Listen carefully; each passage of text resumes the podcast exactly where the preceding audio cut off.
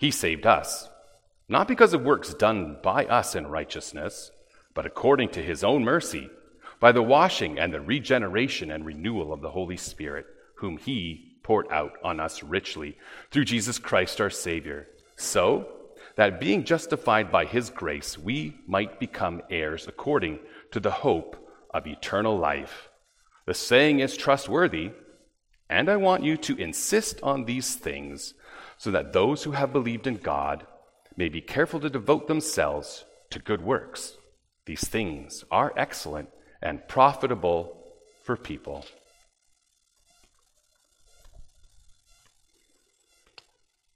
Well, congregation of our Lord Jesus Christ, the Apostle Paul's career or calling as an apostle spanned about 20 years from his conversion on that Damascus road in Acts 9 all the way to his execution in Rome around the year 64 AD. Uh, during that period of time, by the grace of God, Paul was able to plant numerous churches, and he preached throughout the Mediterranean world. And in terms of word count, he wrote about a quarter of the New Testament, 13 of the 27 books. But unlike so many fallen Christian celebrity preachers today, Paul fought the good fight, and he finished his race without leaving behind a hint of impropriety that might stain or tarnish the witness of the gospel and the glory of Christ, his Lord. So, if you were to summarize the content of his life and ministry, it would be impossible to avoid noting his singular laser focus on Jesus. For 20 years, he never wavered, he never capitulated. Jesus is the sounding note of his entire apostolic ministry. In his first letter, he writes, Galatians 1, verses 6 and 7, I am astonished that you are so quickly deserting him who called you in the grace of Jesus Christ and are turning to a different gospel. Not that there is another one. And in his final letter before his death, he writes in 2 Timothy 2, verse 8 Remember Jesus Christ, risen from the dead, the offspring of David as preached in my gospel, for which I am suffering, bound with chains as a criminal. Yes, Jesus is a theme for 20 years of Paul's life. Now, the inevitable question that you, you might ask is why? Why was Paul so unwavering? Why was he so dogmatic? Why didn't he let off the gas? Well, the answer is as simple as it is profound.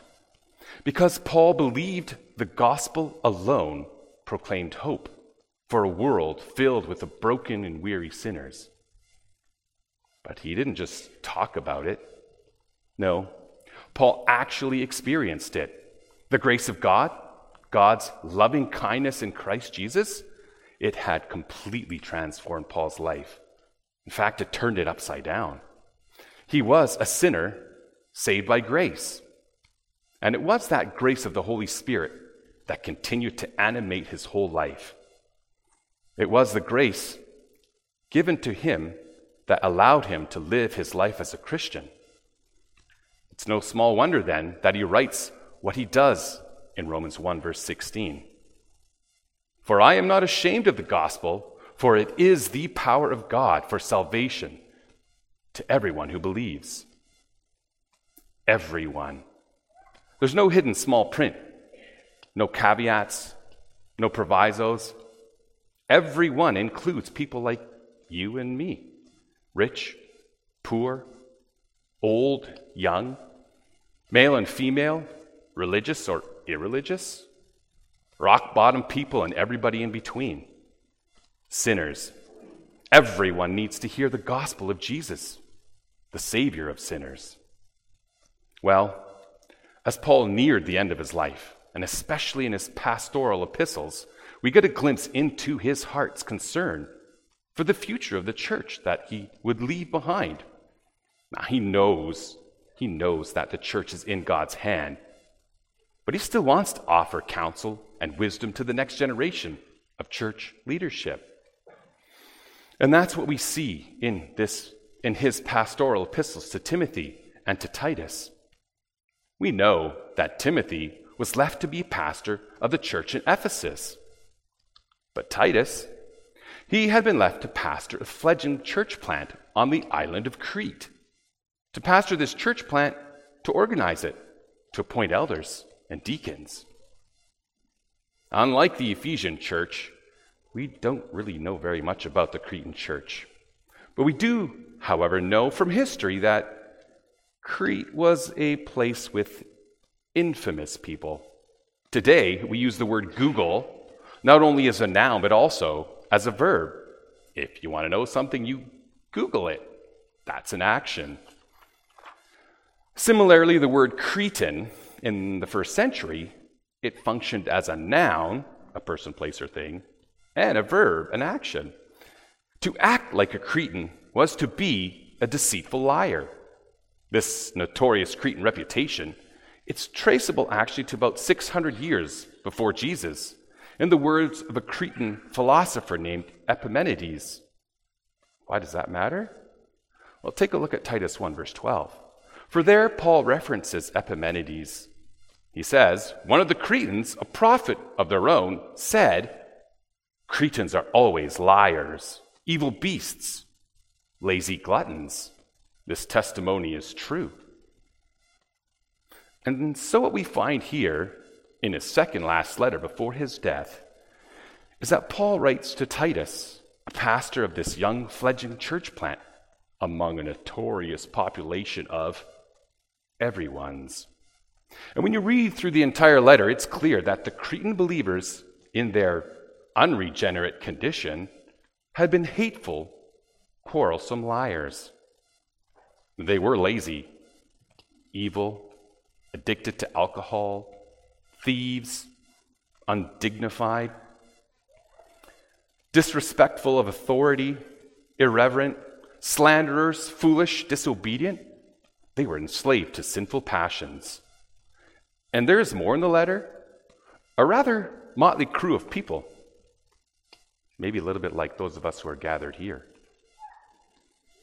Nevertheless, in Crete, as D.A. Carson and Douglas Moo both remark, it would seem that neither Paul nor Titus had a moment hesitation about establishing a church in Crete. The letter is clear evidence that the Christian church is not intended to function in only a cozy, respectable middle class environment.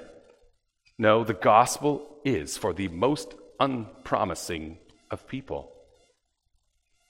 Yes, this gospel is for the most unpromising of people. And that could not be clearer than in Titus 3, verses 4 through 8.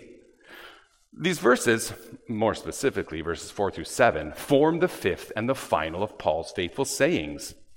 Like the other sayings in the pastoral epistles, there's debate about the exact origin of this well known saying that Paul references. But it's because of its very evident Trinitarian structure, its heavy gospel focus, and the mention of washing that many scholars think it's entirely possible that this was used as a creedal confession during baptismal ceremonies. At any rate, in verse 8, Paul employs the now formulaic sounding, the saying is trustworthy. But unlike 1 Timothy 1, verse 15, and 1 Timothy 4, verse 9, he doesn't add the phrase, and worthy of all acceptance. Instead, he adds a, a lengthier version with a similar idea. He writes, and I want you to insist on these things so that those who have believed in God might be careful to do good works. These things are excellent and profitable for all people. Well, like Paul's instruction to Timothy, here too, Paul wanted Titus's ministry in the Cretan church to have that same singular gospel, Jesus focus that his apostolic ministry had. He wanted Titus to always remember that right living, good works, as he calls it through the letter, that right Christian living, it's only possible through a right understanding and a genuine experience of God's grace. And so Paul wants Titus to insist, to stress these things in his Cretan ministry more than anything else, because these things were excellent and profitable for all people for the every ones in the world who believe in Jesus Christ. Of course, if that's true, and it is, then it really includes you and me today, wouldn't it? The gospel things we should be stressing, highlighting, and celebrating, and expecting to be proclaimed each Sunday are the things included in this faithful saying. These are the things that we need to be stressing and insisting on in our own personal lives. It doesn't matter what we're going through, what our trials are, what our circumstances are. It's a non negotiable. The saying is trustworthy, it's profitable, it's excellent for all people in all circumstances. The gospel must be at the forefront because we're not just Sunday Christians. We need to stress these things in our families as we raise our children to know Jesus, in our friendships as we point each other to Christ. Philippians 2, verse 4 puts it like this Whatever is true, whatever is honorable, whatever is just, whatever is pure, whatever is lovely, whatever is commendable, if there is any excellence, if there is anything worthy of praise, think about such things. Well, this trustworthy and excellent saying begins in Titus 3, verse 4. But it's important to note, the, eh, sorry, it's important to note not what it begins with, but whom. Because it's God the Father, right? When goodness and loving kindness of God our Savior appeared. Now, grammatically, the word but, yes, it is a conjunction that links two ideas together in a contrasting structure. So the words but when, they imply a reference to a previous time, a different time. We don't need to look very far to, to find that reference because it's in verse 3. There, Paul writes, For we ourselves were once foolish, disobedient, led astray, slaves to various passions and pleasures, passing our days in malice and envy, hated by others, and hating one another. I don't know if you caught it. It's that little pronoun that Paul uses. We. The great apostle is at the tail end of his ministry. And yes, he'd fought the good fight. He was almost finished the race, yet Paul still includes himself among these Cretans in verse 3. For we ourselves were once. What an incredibly humble acknowledgement of his past and sinful condition. And Paul, he doesn't just stand next to the gospel story watching it from outside. No, he places himself right into the middle of the story of redemption as someone who has experienced it firsthand. I wonder how quickly we would do the same thing. Is the gospel just something that you talk about? I know sometimes when we get together with other believers, we we think we're talking about spiritual things because we are talking about church or decisions the leadership has made. And those are not irrelevant conversations, but that's not really placing yourself into the gospel story. And you may think you are, but it's not the same thing. Or when you talk to your children, are you just telling them stuff about the gospel? Or are you actually living it out? putting yourself in the story alongside them. Yes, Paul says, when we ourselves were once this way, he's living the gospel in his own experience. Looking again at verse 4, everything changed for Paul and the Cretan believers when God's righteousness and loving kindness appeared.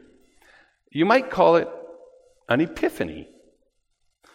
The theologian William Hendriksen writes Upon this Stygian darkness of our own past dawns dramatically the light of the Father's kindliness and the pity which brought us to our present state of grace. Without a doubt, the primary reference of verse 4 is the birth of Jesus Christ, the incarnation of the Son of God. Just think of how Isaiah 9, verses 2 through 6, or Zechariah's song in Luke 1, 78 and 79, or John chapter 1 verse 9 all characterize the birth of Jesus. They say that his birth is as the appearing of light into the darkness. Or closer up to our text, Titus 2, verse 11 says, For the grace of God has appeared, bringing salvation for all people. But the appearing of the light wasn't just a random event in history.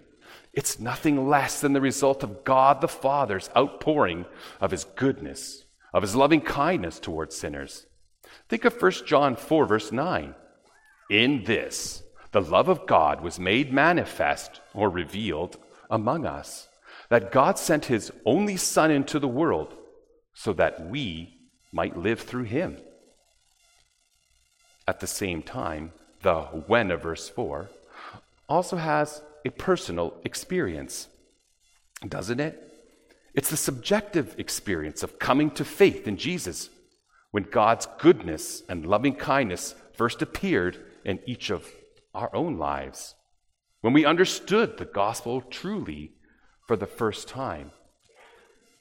Just think of how Ephesians 2, verses 1 through 4, speaking to Timothy and Ephesian believers, Paul formulates it this way And you were dead in the trespasses and sins in which you once walked.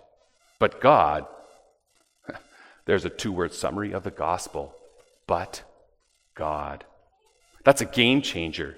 You're dead, but God. But God, being rich in mercy, because of the great love with which He loved us, even when we were dead in our trespasses, made us alive together with Christ. By grace, you have been saved. But God, but when? Well, the same Ephesian note of amazing grace and loving kindness is what continues to sound in Titus 3, verse 5. Now, interestingly, at this point, the ESV breaks from its reputation of being a literal translation of Greek syntax. It breaks from using Greeklish. In a way, it's understandable because a literal translation of verse 5 makes it, well, it makes for awkward English. Nevertheless, it is clear from the Greek that Paul deliberately places the verb of saving at the very end of a string of 14 Greek words. And he does this for theological emphasis. To borrow from verse 8, he does it to insist, to stress these things. Literally, verse 4 to 5a goes like this But when the goodness and loving kindness of God appeared, not because of works done in righteousness, but according to his great mercy, he saved us. And the point couldn't be clearer. We need to insist on these things. Salvation, it is not predicated on our own personal merit. It can't be earned. And that's true of us today.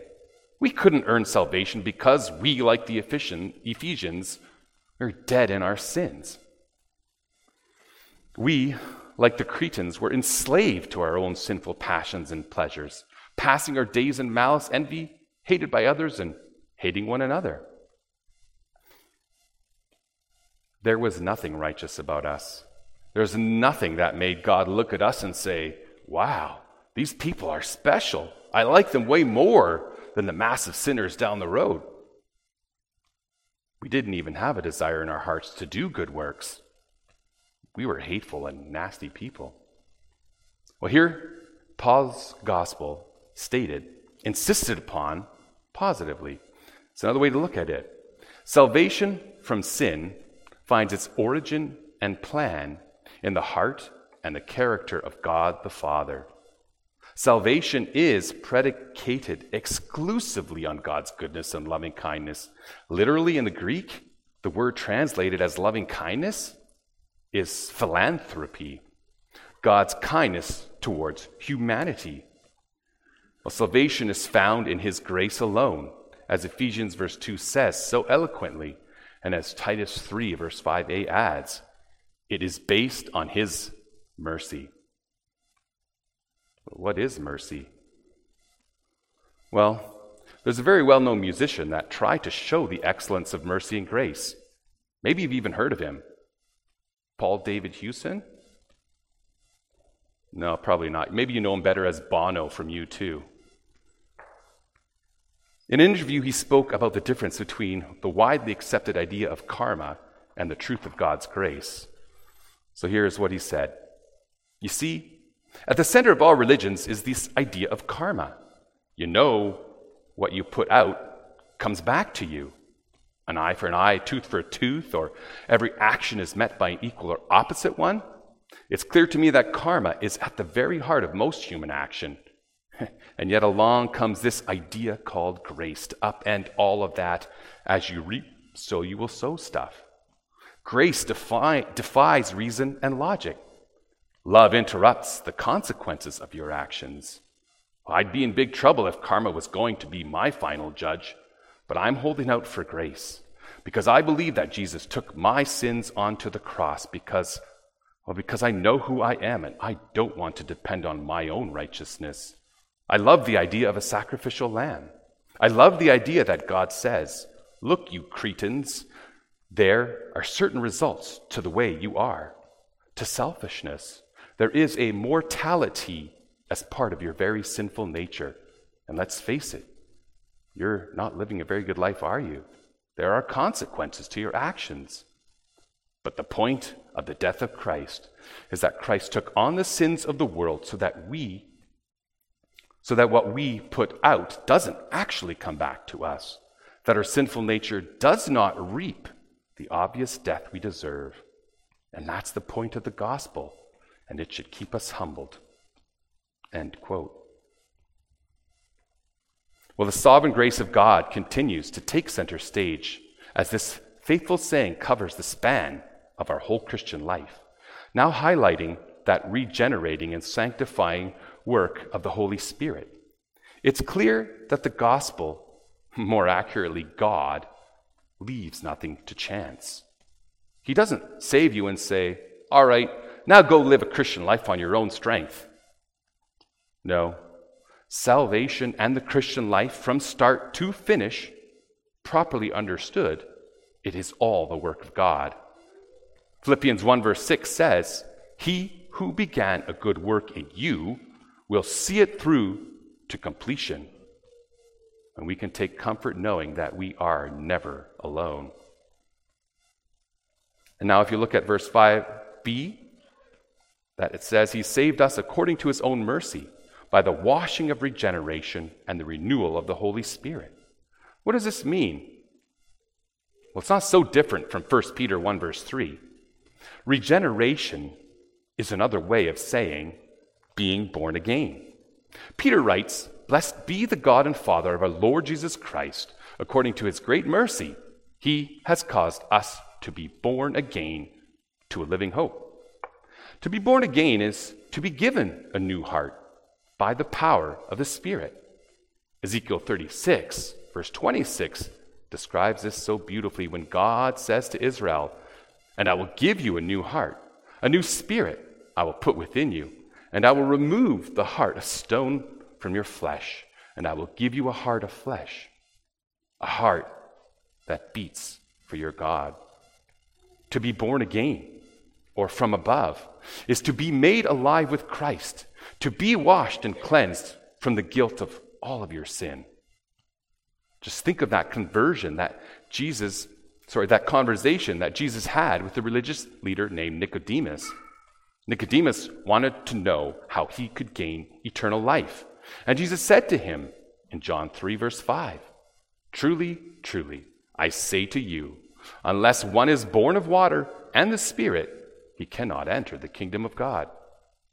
To be renewed by the Spirit is that progressive transformation, that process of sanctification where the Spirit shapes us and chips away at our edges and makes us look even more like Jesus. It's when believers put that sinful nature to death and walk in newness of life with Jesus. You might call it resurrection living. Both of these things are pictured so beautifully in the sacrament of baptism. Romans 6, verse 4 makes this connection explicit. For there, Paul writes, We were buried, therefore, with him by baptism into death, in order that, just as Christ was raised from the dead by the glory of the Father, we too might walk in newness of life. The Apostle Paul is highlighting there that it is only through daily dependence on the power of the Spirit that we can be renewed day by day. Of course, The Spirit who washes and renews is sent by the Father and by Christ. And Jesus spoke about this in his farewell address to the disciples in John 16, verse 7. We find that same truth expressed in Titus 3, verse 6 that God the Father, who saved us by his mercy, does this through the washing and the renewal of his Spirit, who has been poured out, maybe a reference to Pentecost, on us so richly through Jesus our Savior.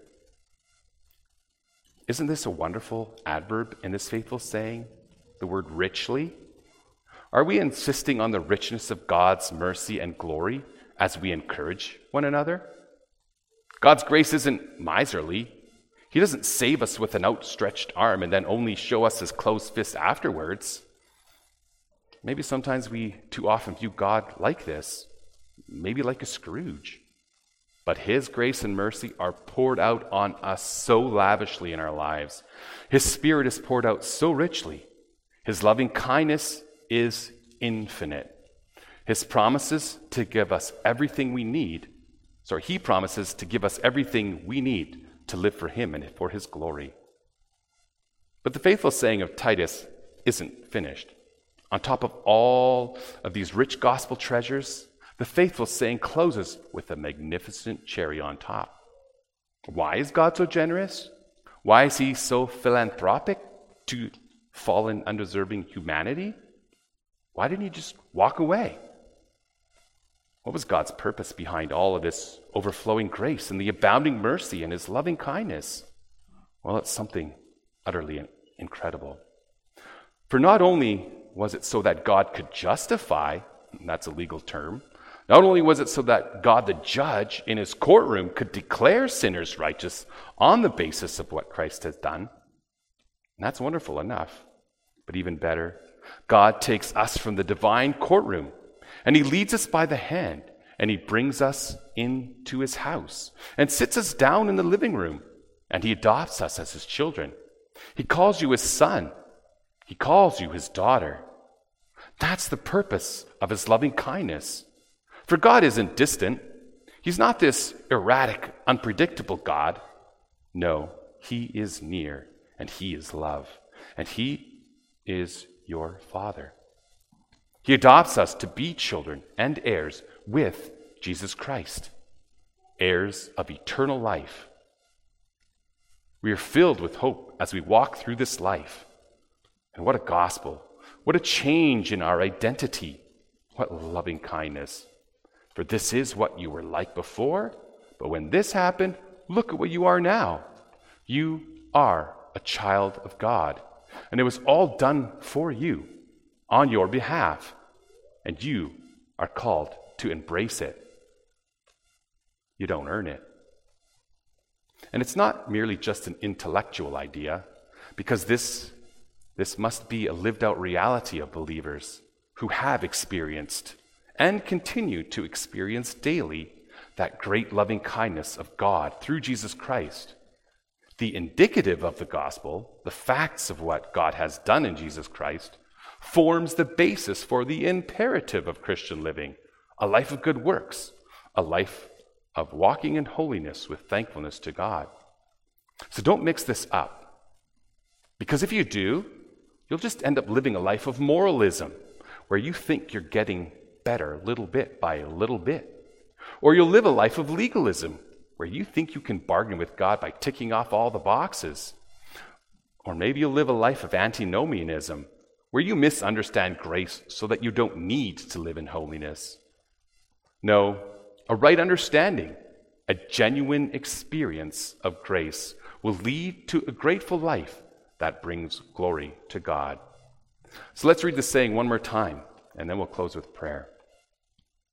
But when the goodness and the loving kindness of God our Savior appeared, he saved us, not because of works done by us in righteousness, but according to his own mercy, by the washing of regeneration and the renewal of the Holy Spirit, who he poured out on us richly through Jesus Christ our Savior, so that being justified by his grace, we might become heirs according to the hope of eternal life. The saying is trustworthy, and I want you to insist on these things. so that those who have believed in God may be careful to devote themselves to good works. These are these things are excellent and profitable for people. Let us